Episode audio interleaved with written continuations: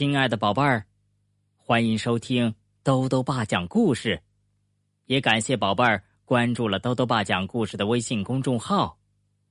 今天啊，兜兜爸要讲的故事是《偷玩具的鳄鱼大盗》，作者呢是法国的奥德·皮考特，苏迪翻译，由明天出版社出版。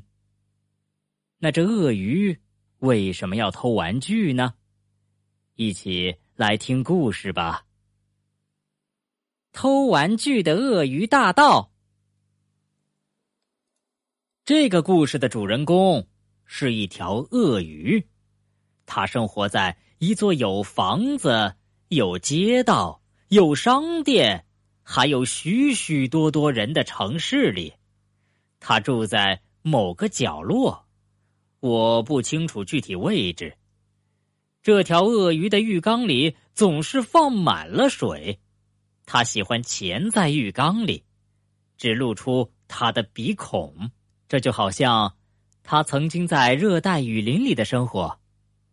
它待在大河里，头顶着阳光和藤蔓，大鹦鹉在天空中盘旋。它还喜欢偷别人的。玩具，鳄鱼大盗成天在商场里、公共汽车上、学校里、花园里游荡，寻找可以偷的玩具。他能通过各种手段出其不意的偷走孩子们的玩具。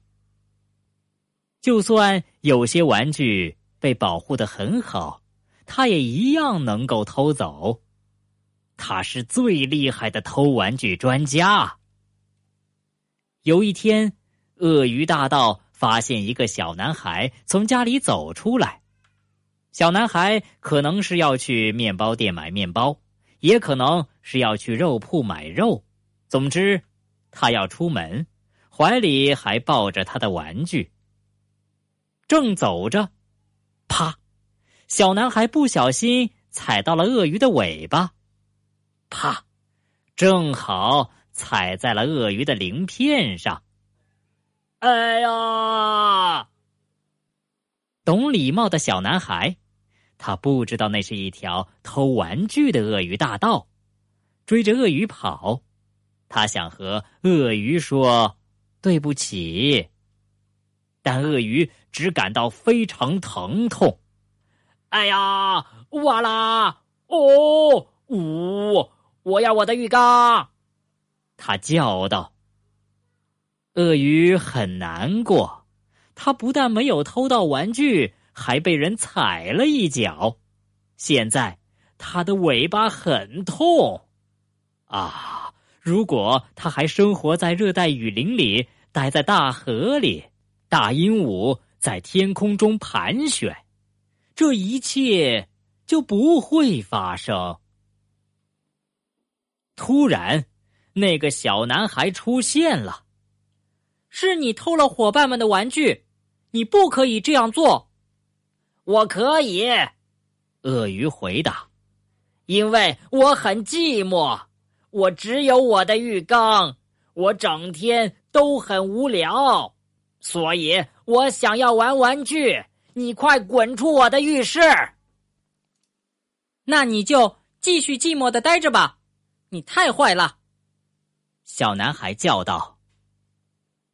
泡完澡，鳄鱼大盗想到了那个小男孩。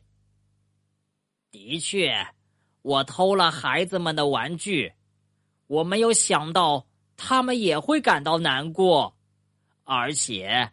他们一定没有浴缸平复心情，他们真可怜。想到这里，他拿出所有被他藏在壁橱里、抽屉里、柜子里、床底下、水槽里和沙发上的玩具，趁着孩子们熟睡，将他们放回了孩子们的房间。第二天，小男孩来看望鳄鱼。